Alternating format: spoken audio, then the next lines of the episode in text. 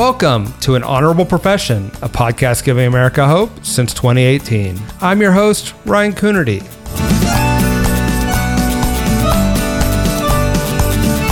The New Deal and An Honorable Profession just celebrated our second podcast anniversary. We've had so much fun bringing you the best of American leadership. If you haven't already, please check out some of our previous episodes with leading mayors, attorney generals, state legislators, and the thinkers shaping the future of the Democratic Party. Even in these difficult times, these folks keep me inspired about American politics, and I hope they do the same for you. Find out more at newdealleaders.org.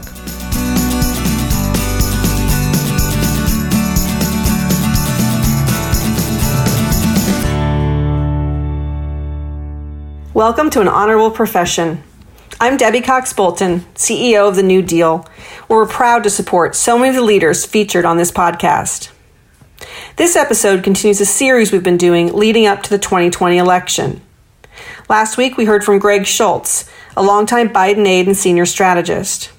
And next week, our final pre election episode will feature New Dealer North Carolina Senator Jay Chaudhuri talking about the election outlook in his critical state and how he's preparing for what comes after November 3rd. But now, less than two weeks from Election Day, we dig into the state of the race up and down the ballot with Joel Benenson, CEO of the Benenson Strategy Group. Best known for heading up polling research for President Obama in 2008 and 2012, Joel's the only Democratic pollster in history to have played a leading role in three winning presidential campaigns. We loved having his insight heading down the home stretch. I asked Joel about how strong Vice President Biden's position is, what key demographic groups are saying, and after 2016, whether we should even trust polls at all. And after my conversation with Joel, you'll hear from three New Deal leaders in battleground states Georgia, Arizona, and Colorado, states that will help determine control of the White House and the U.S. Senate. Note that these interviews were recorded last week during a New Deal Live virtual event. Joel, welcome back to the New Deal. Thank you. And let me, me. we're absolutely. And let me just start with kind of a, a first uh, real broad question, which is, you know, just what I posed to the congressman, just in general, how are you feeling about Vice President Biden and Kamala Harris's chances um, heading into the home stretch? Well, the way I think about think about these things heading into the home stretch is who would you rather be, Biden or Trump? And I think right now I would much rather be Joe Biden and Kamala Harris uh, uh, than Donald Trump. Uh, the reason for that is in the home stretch, you want to be able to be on offense, not defense. And right now, I think Joe Biden is looking strong in three states that Hillary Clinton lost in 2016 uh, Pennsylvania, Michigan, and Wisconsin. A total of 77,000 votes uh, across those three states. And 660,000 uh, people in those three states voted third party. So right now, Joe Biden is leading in those states uh, by six or seven points at the moment. He's also pretty competitive in states where Trump won in 2017. So he can expand the map, stay on offense, whereas the Trump people have to play on defense, they have to preserve their map plus some. And those two states are states like Arizona and North Carolina, which right now are very close. And of course, most importantly, Florida, where uh, uh, polling shows Biden with a lead of about three and a half, 3.7 points. It's really hard to see how Trump wins if he doesn't win Florida. So uh, I'm not feeling overconfident. I was burned badly um, in uh, two, 2016. Um, but uh, the last piece I would share with you is I've looked at the last 10 national polls right now, popular vote polls, and Biden is polling over 50% in nine out of 10 of those polls and Trump hasn't been above 43% in any one of them. So um, I am cautiously optimistic. Uh, we're playing the kind of hand you want to be playing here in the last two to three weeks of an election. Joel, you met, you kind of alluded to this about 2016, but let me let me ask that question, which is, I think so many of us are worried about the polls because we know what happened in 2016, and we lost all our credibility with our friends that we work in politics, and we told them Trump would never win. And um, so, my question to you, particularly in the Midwest, I think some of the polling showed um, things you know didn't work out the way that they ended up working out. What do you tell people who are skeptical about the polling this year um, that might be different from then? Yeah, I, I've said this for a long time, by the way, for about the last two years. The fact is, the polls weren't wrong in 2016. If you look at the battleground state polls, which is what determines the Electoral College, the trend line in those polls in Pennsylvania and Michigan in the last uh, three weeks of the campaign were steadily down for Hillary Clinton, precipitously down. If you're a pollster and you're watching those numbers, that's what puts shockwaves down your spine because it's terrifying. Uh, Wisconsin moved a little bit later. It was the last week. The national polls had Hillary Clinton winning by an average of 2.2%, which is exactly what she won the popular vote by.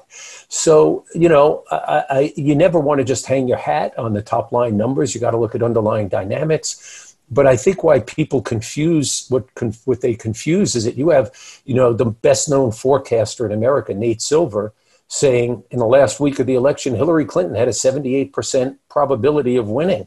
Um, well, Joe and I both grew up not far from you know Belmont Park and Aqueduct. If you were a horse player and somebody told you this horse had a 78% chance of winning, you'd be betting your farm on that horse.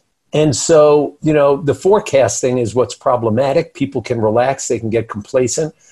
I think because of 2016, no voter is going to be complacent. Yeah.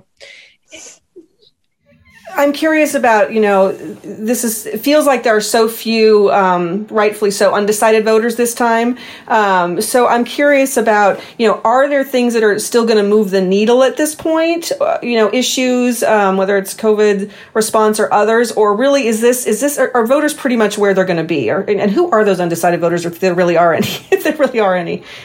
Yeah, I mean, the pool of undecided voters is shrinking. You're right. I mean, this has been a pretty polarizing election. And, um, but you know, at the end of the day, I have a mantra about uh, presidential campaigns that I've used based on my experience. They're about big things, not small things. They're about the future, not the past, and they're about their lives, not your life. And that doesn't mean the candidate's bio, your life doesn't matter, but it's ultimately about their lives. And certainly, the overshadowing issue that we have faced here over a, a significant period of time is coronavirus. And what we see, you know, it is by far the main issue. It's not isolated it's connected to people's economic lives. Uh, a recent poll from Fox News, and by the way, I should say Fox News has among the best polling of any media outlet in America. It is straightforward. It is on the mark repeatedly.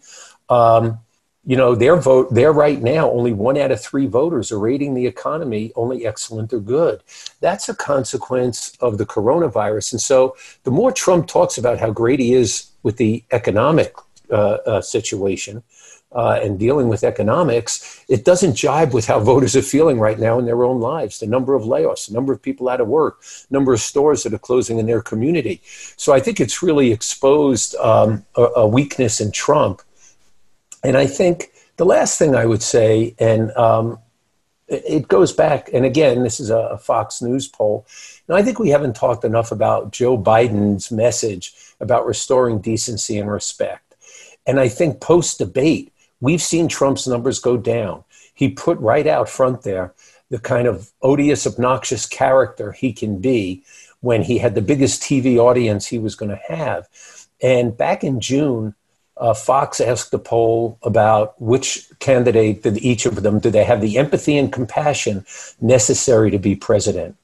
And Donald Trump's numbers were about 14 points, what we say underwater, more negative than positive.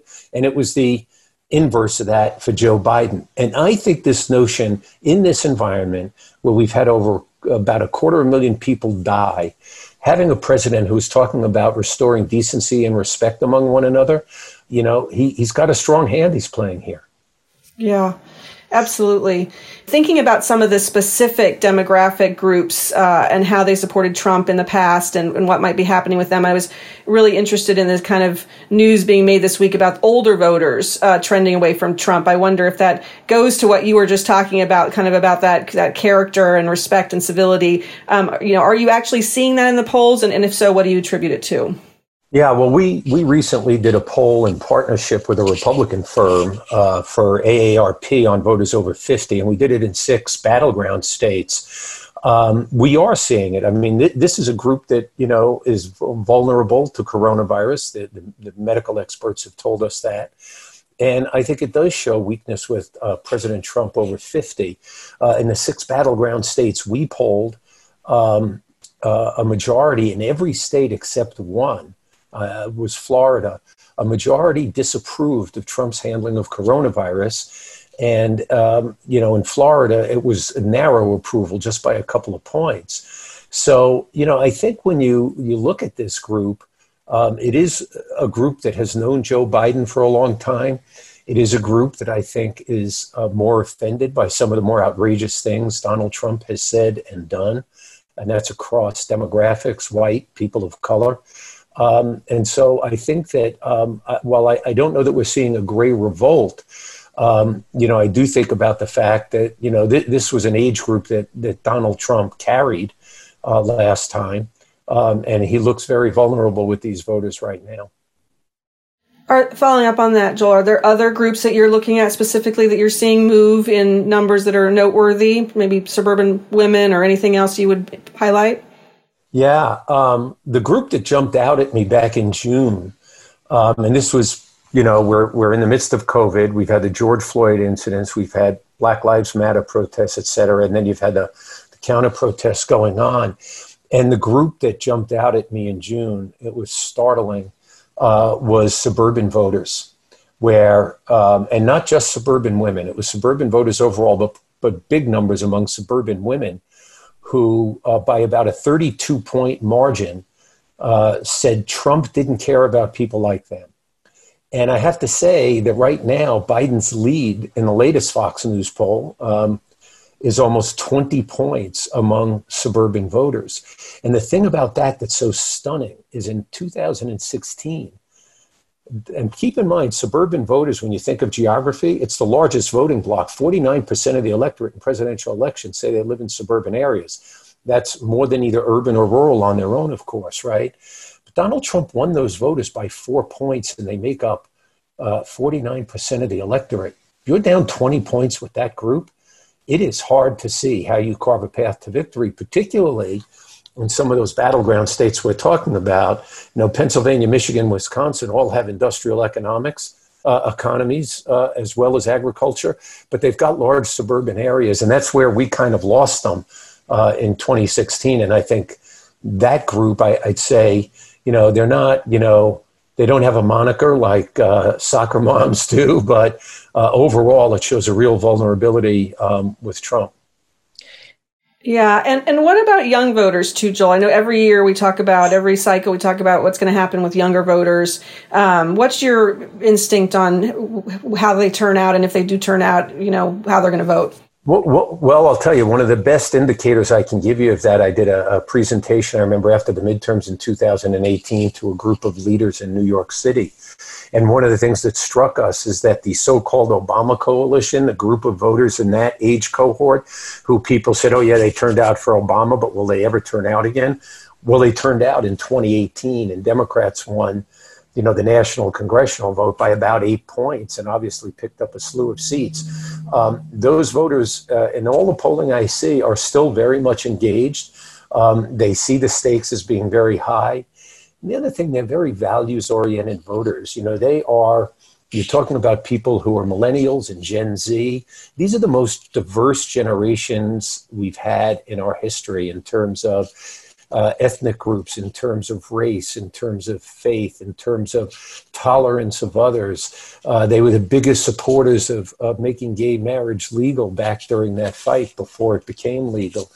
And they are staying active. And um, I think that's a real problem for Republicans. I think they have been inattentive to these groups. I think they've alienated them um, on the values front.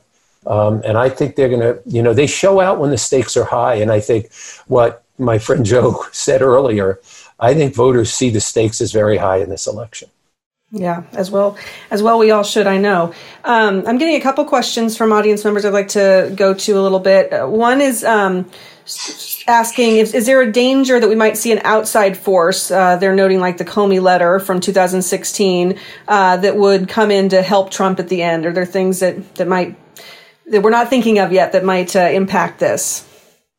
Well, um, it's a great question. Um, uh, I think that uh, look, anything is possible after that. But I think if you look at what's happening in the what you know, if you read about the theories of bureaucracy in America, the permanent bureaucracy, I think we're seeing as many people who were burned by attempts to politicize these agencies. We're seeing it at, you know, um, uh, CDC. We're seeing it in the FBI. We're seeing it among former law enforcement, former military people. Um, I, I think there are professionals in the government who are going to do everything they can to stop any kind of political manipulations like that. Uh, I'm not saying Comey's was driven by a political manipulation, but I think I think they're all going to have their their um, their guardrails up and their tentacles out to uh, nip those in the bud. Um, that doesn't mean that Trump and his allies won't be pushing them. They've shown a complete disdain for democratic norms. Um, you know, and I want to make one comment, if I can, just as a little footnote on this comment about something that Joe said, not to disagree with him. This isn't just Donald Trump.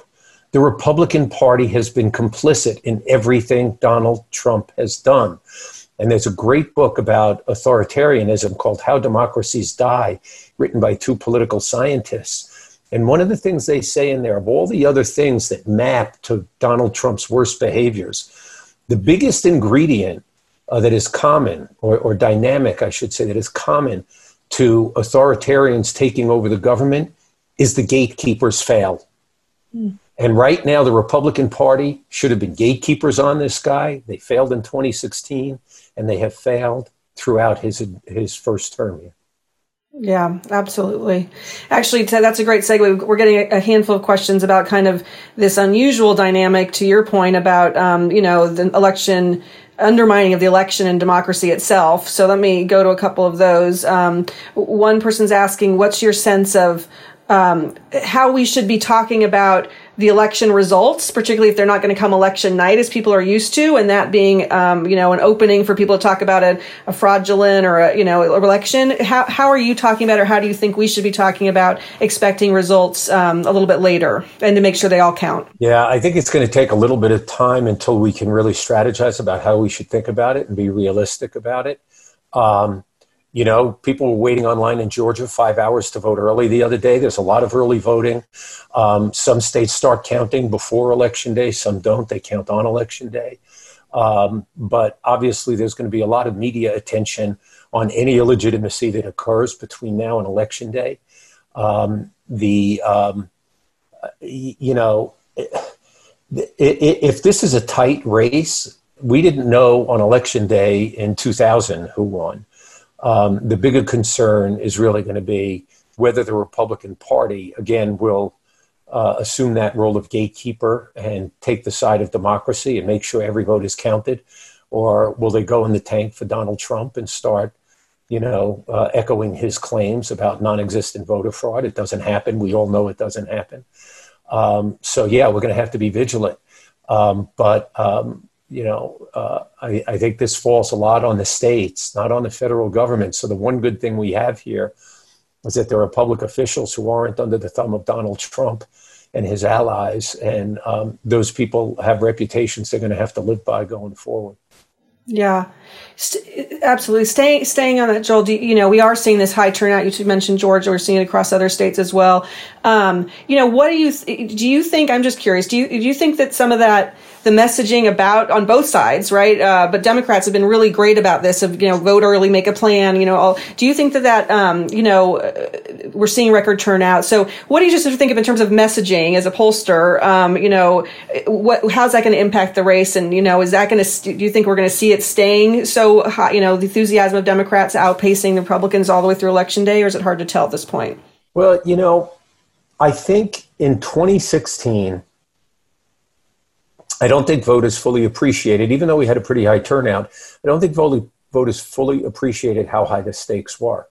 You had two candidates who had historically high unfavorable ratings. Both Donald Trump and Hillary Clinton throughout the campaign had unfavorable ratings here in the uh, mid 50s, 55 to 57, unfavorable, unprecedented.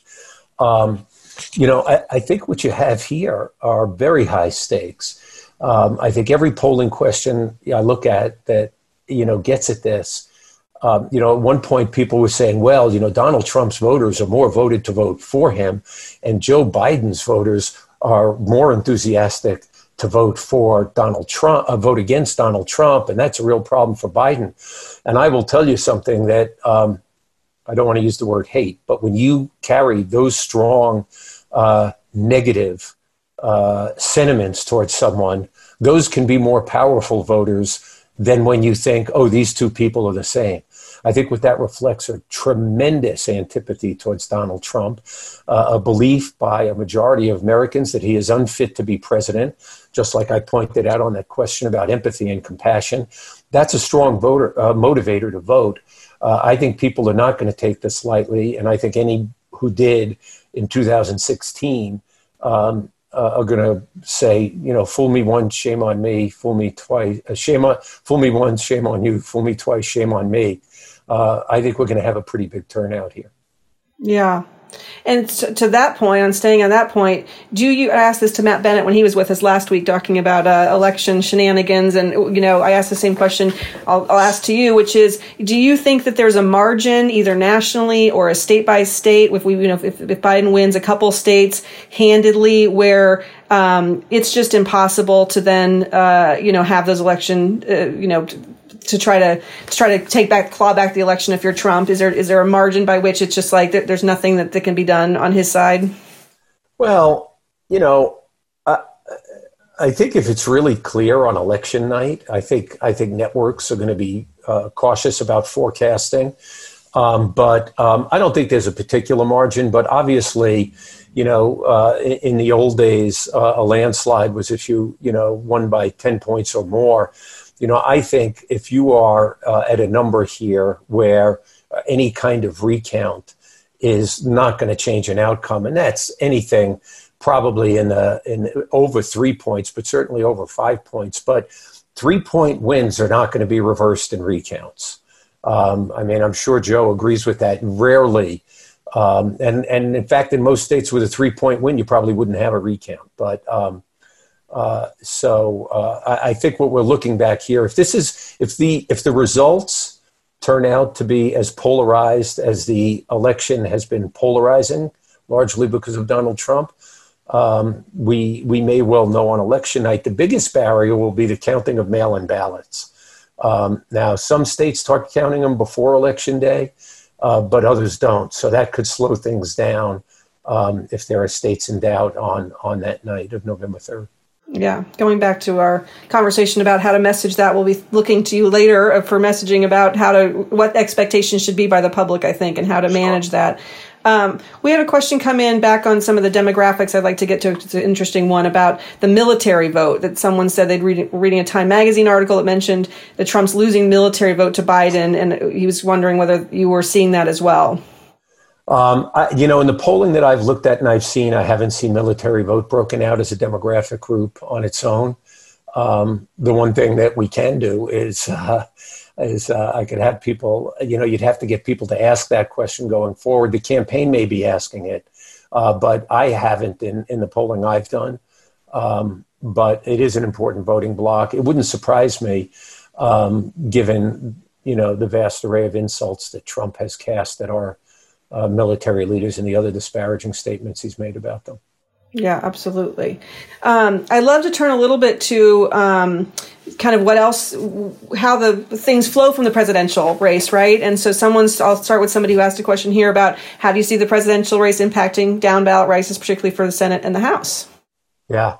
Well, I, I will say this that um, I've never been a believer, and, and Joe was once, you know, leader of DCCC. I'd never been a great believer in the generic congressional ballot until 2018, which I looked at. Um, uh, I was doing a bunch of panels in the fall, and I looked at that generic ballot, and I saw that um, from Labor Day through Election Day, it barely budges, whether it's six, five, eight, and so I think on the congressional races, you know, they have a bit of a, a, a uh, you know, I, I, don't think coattails exist as much as they used to.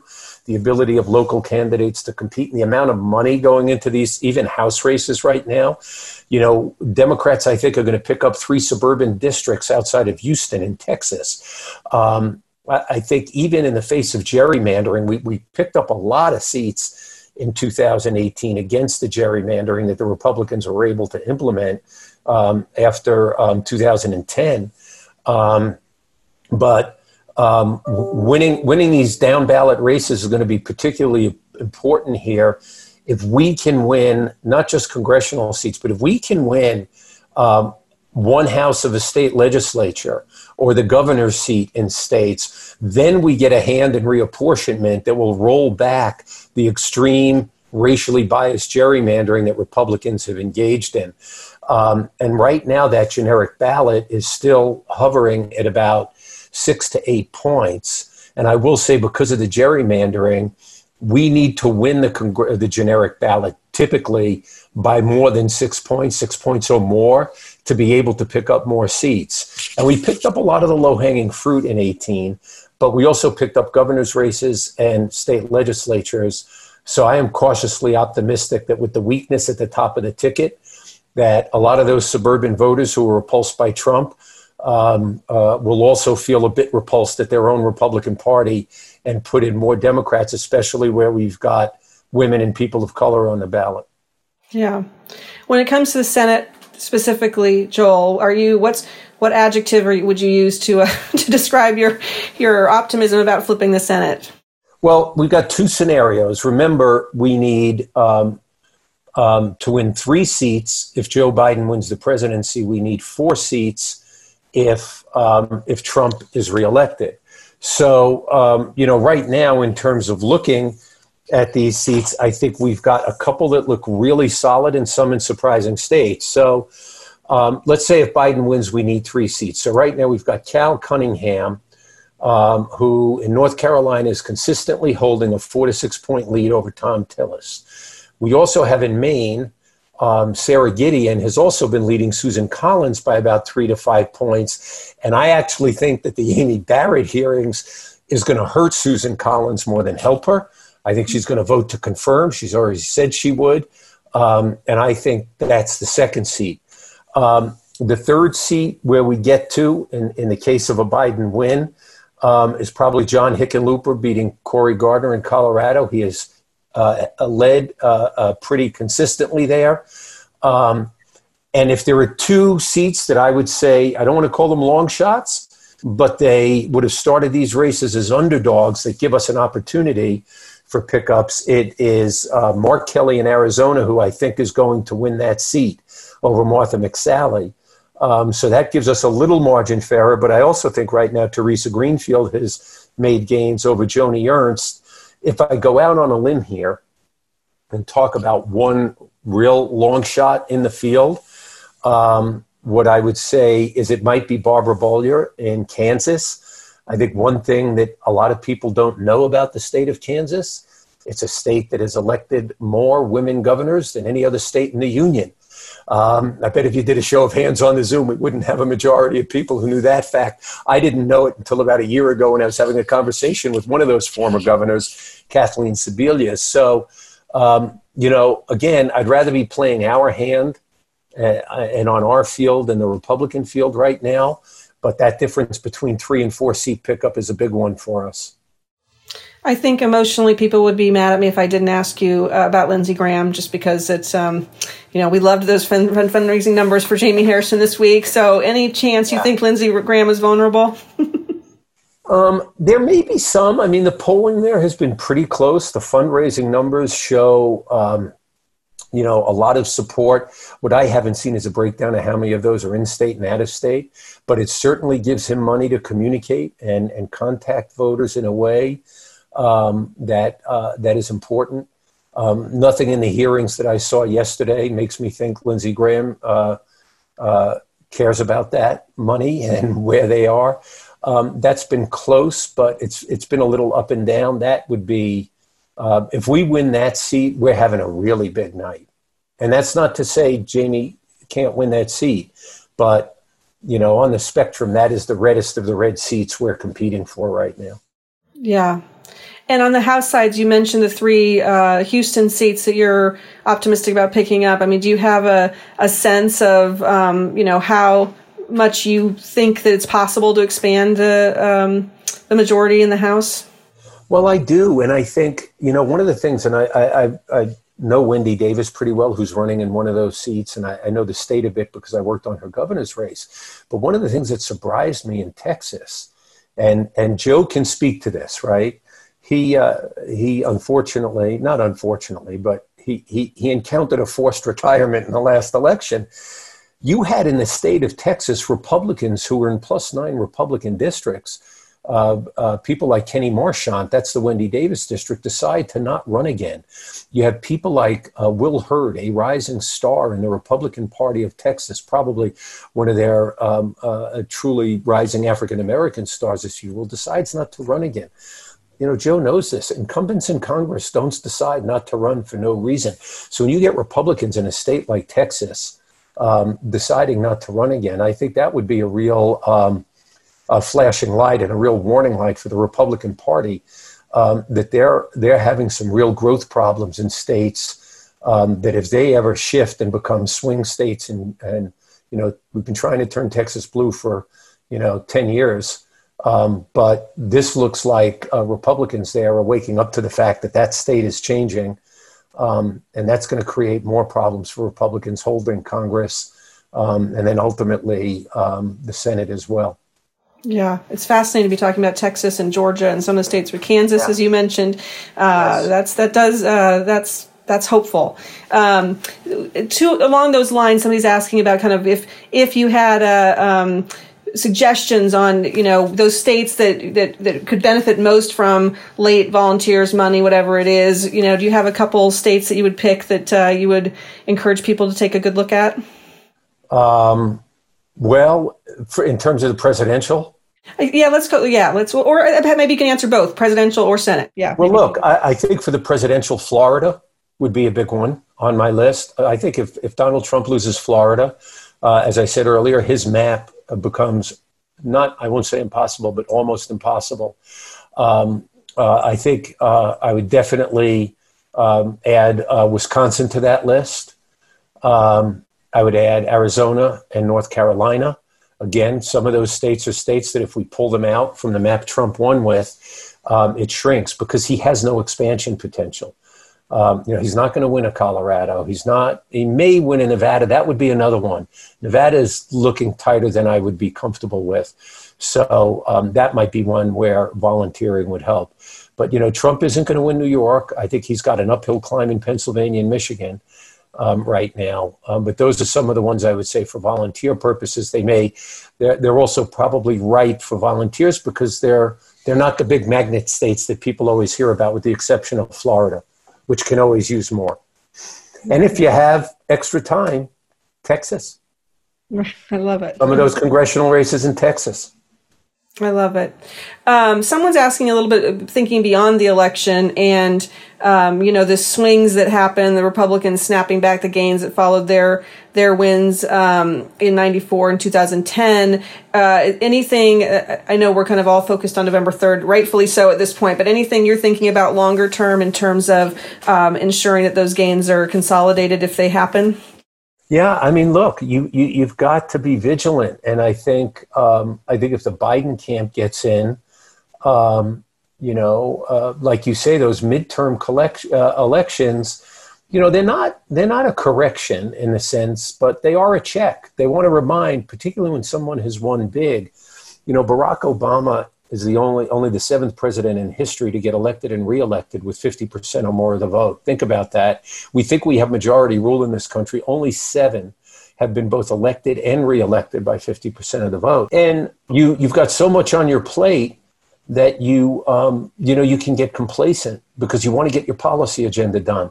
I think as a party, and I think uh, Vice President Biden, who saw what happened in 2010 firsthand. If he's elected president, I think he and his team are going to know that we have to stay especially vigilant in the uh, 20, uh, uh, 22 cycle, um, especially if um, you know we don't make the gains at the state legislature level to do better with reapportionment, where we can roll back some of that extreme gerrymandering that's taken place. As we um, as we think about the next three weeks, Joel, what what are you going to be paying most attention to in terms of any shifting numbers, or what should we be watching um, watching going forward? Well, I, I think um, I think I would watch most closely those three battleground states that I mentioned: uh, Pennsylvania, Michigan, and Wisconsin. Um, you know, Wisconsin probably has more of a red streak uh, than uh, than Michigan or Pennsylvania.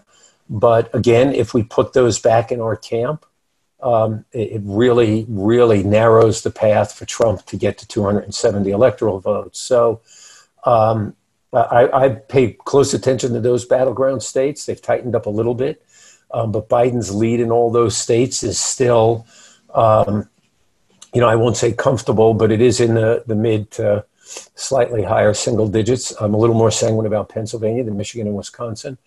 Um, but remember, we're three weeks out, and I talked about that three week trend line that went down like this uh, for Hillary. So those are the states I'm going to watch again. If we stay in this range, you know, going into election day, if, if we don't tighten up, if we're in a, a kind of mid to upper single digit range, um, those will be very reassuring. If they start tightening down to, you know, three, two, one and a half point range, I'd be worried. Yeah. Well, I just thank you so much for being with us today. We're going to um, pick up on some of the states that you mentioned you name checked. So we've got people from uh, Arizona, Georgia, and Colorado with us to tell us what they're hearing on the ground. Um, but again, I just, Joel, thanks for coming back to be with NewDEAL. Uh, your insights are always so spot on. And um, I think you've given us all a little bit of hope, but we know that we're not going to take our foot off the gas uh, headed into the, to November 3rd. So thank you so much. Maybe we can have you back afterwards and we can deconstruct what happened and where we go from here. Definitely. Always happy to do it. Thanks thank, so much for having me. Thank you so much. Thank you so much. Um, again, we're, we wanted to kind of wrap up this special uh, event segment with um, getting a view on the ground from a few of the states that Joel talked about of being in play for different reasons. Um, so really appreciate NewDEAL leaders um, being with us for that. We've got uh, Frankie Heredia from Arizona, uh, Jen Jordan from Georgia, and Carrie Donovan from Colorado. Um, really happy to appreciate you all being here. Um, I think maybe just because Georgia's on my mind, A, it's a song, I think, but B, um, B, uh, with the, the long lines, Jen, this week in Georgia, certainly um, on everybody's mind about what's happening. Love to hear from you about, about that situation and, um, and, and what you're seeing on the ground and also how you're feeling about the presidential and your and your two Senate races um, there in your state. Yeah, um, thank y'all for having me. Um, so things are crazy here. People are voting. Um, they're getting out. The lines are out of control. Um, I thought that yesterday may be a fluke because it was Columbus Day, so a lot of folks were off from work, and it was the first day of early voting. Um, but the same issues in terms of lines um, today. So I think we're going to kind of see how it it rolls out a little bit. Um, the good thing is is that Fulton County, the largest county, isn't having problems. Um, they have State Farm Arena that the Hawks have opened up, and they have like um, I think they've got 300 voting machines there, um, and the Hawks have basically provided their staff to do to serve as poll workers. Um, so it's just an incredible thing they've done. So Fulton County is kind of going along. Um, we're looking at Cobb County and we're looking at Gwinnett and DeKalb. And specifically in Gwinnett, you know, we've got a congressional race, uh, Carolyn Bourdeaux, which I think we're going to pick up that seat. Um, and then the two U.S. Senate seats are what is on everybody's mind. I'll tell you the biggest issue with Georgia is that we have a 50 plus one requirement um, that the Republicans put into place um, when the state flipped. And um, it's hurt us in the past because we can be the, the number one vote getter, but Democrats have not done well in the state in terms of runoffs of coming back out. Um, so that is really what everybody's keeping their eye on. At this point, um, I, I, think that the Ossoff Perdue race is going to head to a runoff, and then, of course, the special will because we've got 21 Democrats and about seven Republicans listed on that ballot. Um, but overall, people are incredibly excited um, Biden is lifting up um, down ballot um, candidates, which is incredibly helpful for us. And we actually may have an opportunity to flip the Georgia State House, which is, if you would have told me that two years ago, I wouldn't have believed you. Um, so there have been some good things to come out of the Trump era, and one of them is uh, revitalizing the Democratic Party in the state of Georgia. So that's so fantastic, Senator. Um, and I'm curious about the. So you know, you mentioned the Biden lifting folks up. Do you think it's feasible that Biden wins Georgia? He could. Um, I think it's all going to depend on turnout. Um, every poll is within the, um, you know, the margin of error. The issue is people are looking at likely voters, and you know how pollsters look at that based on vote history.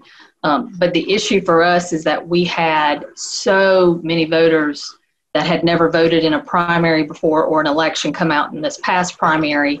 And even since 2016, we have added an additional million voters to our um, voter, um, you know, rolls. So, you know, who knows if they're talking to the right people or not. Um, as we know, especially younger people, they tend not to be reachable because they don't have landlines. Um, so it all depends on kind of, you know, how you're reaching out.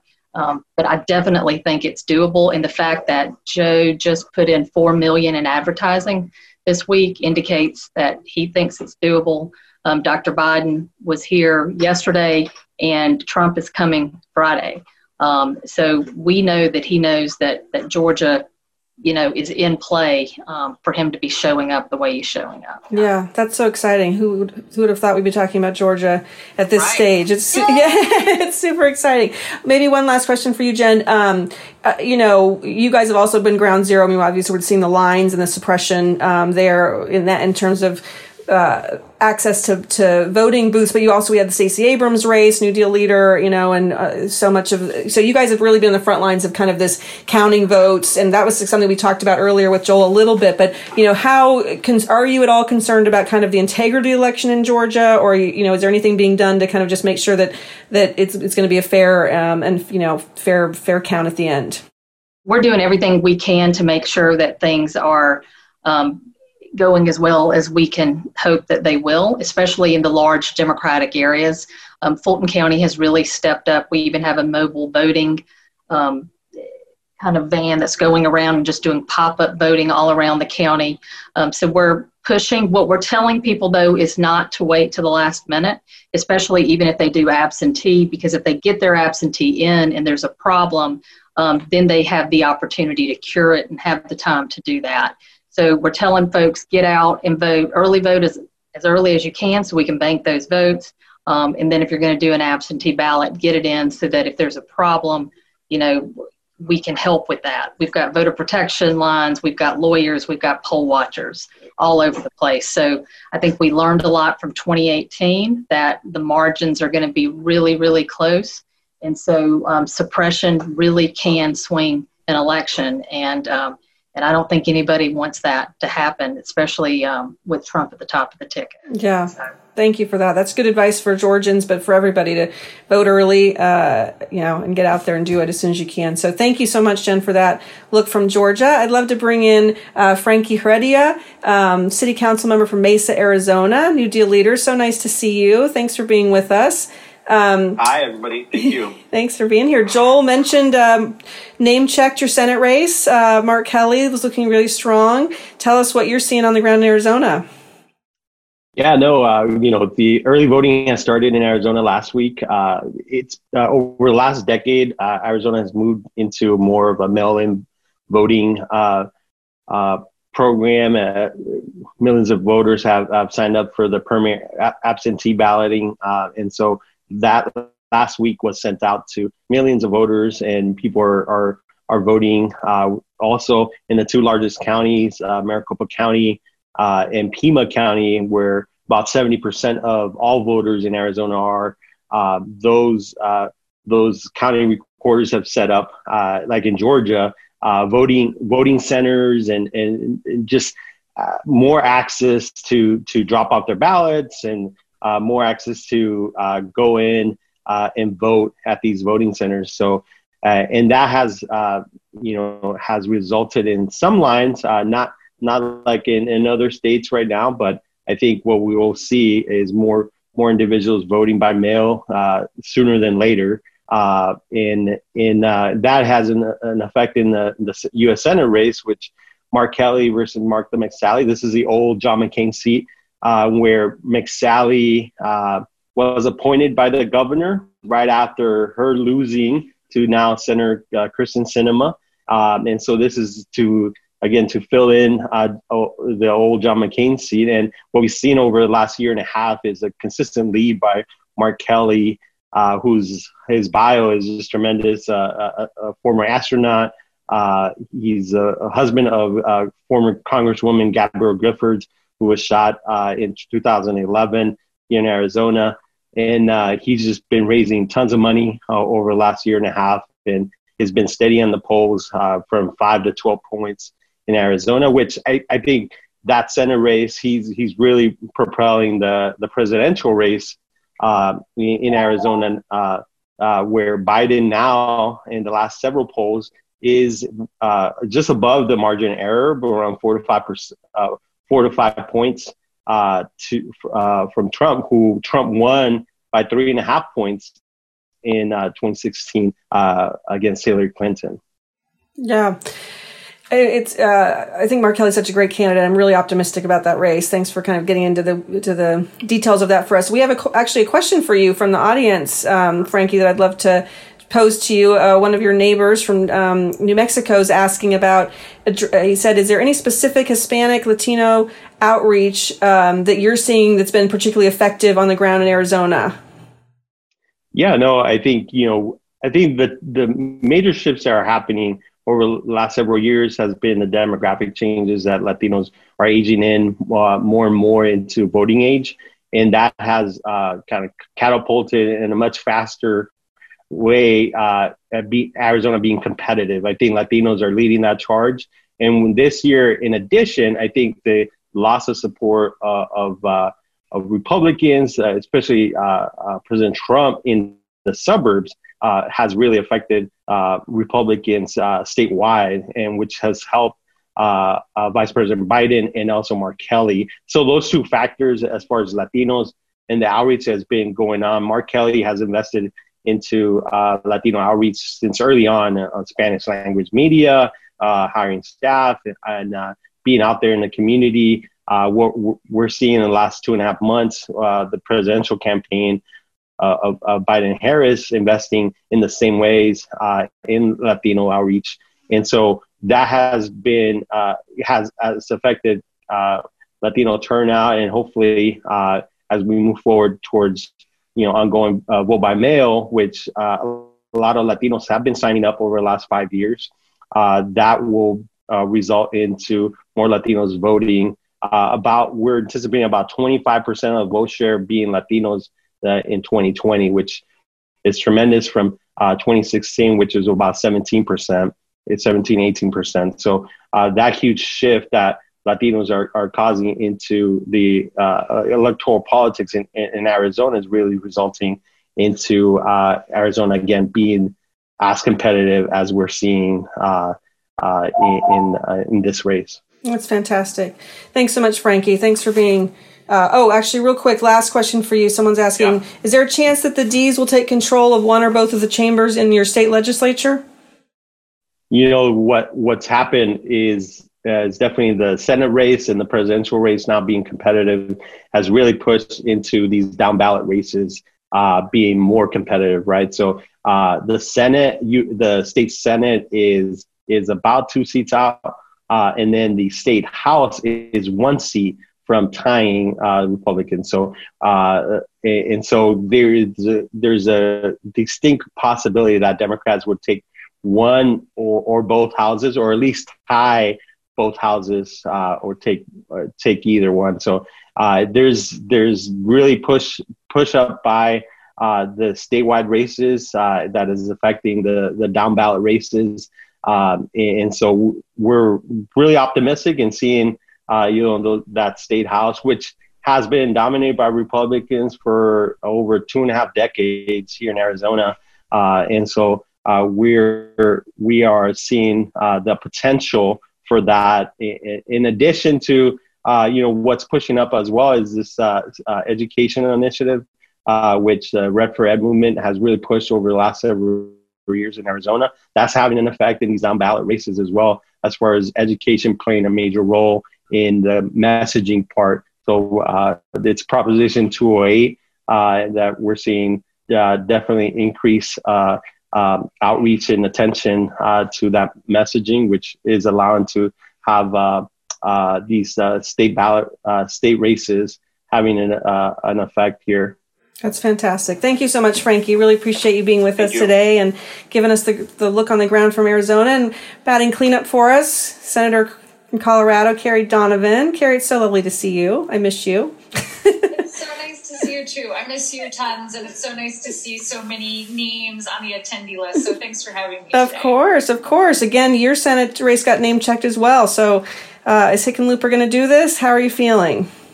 Yeah, I think um, so. The the state of the race in Colorado. Colorado has seven congressional districts. Um, that's made up of four Democrats and three Republicans.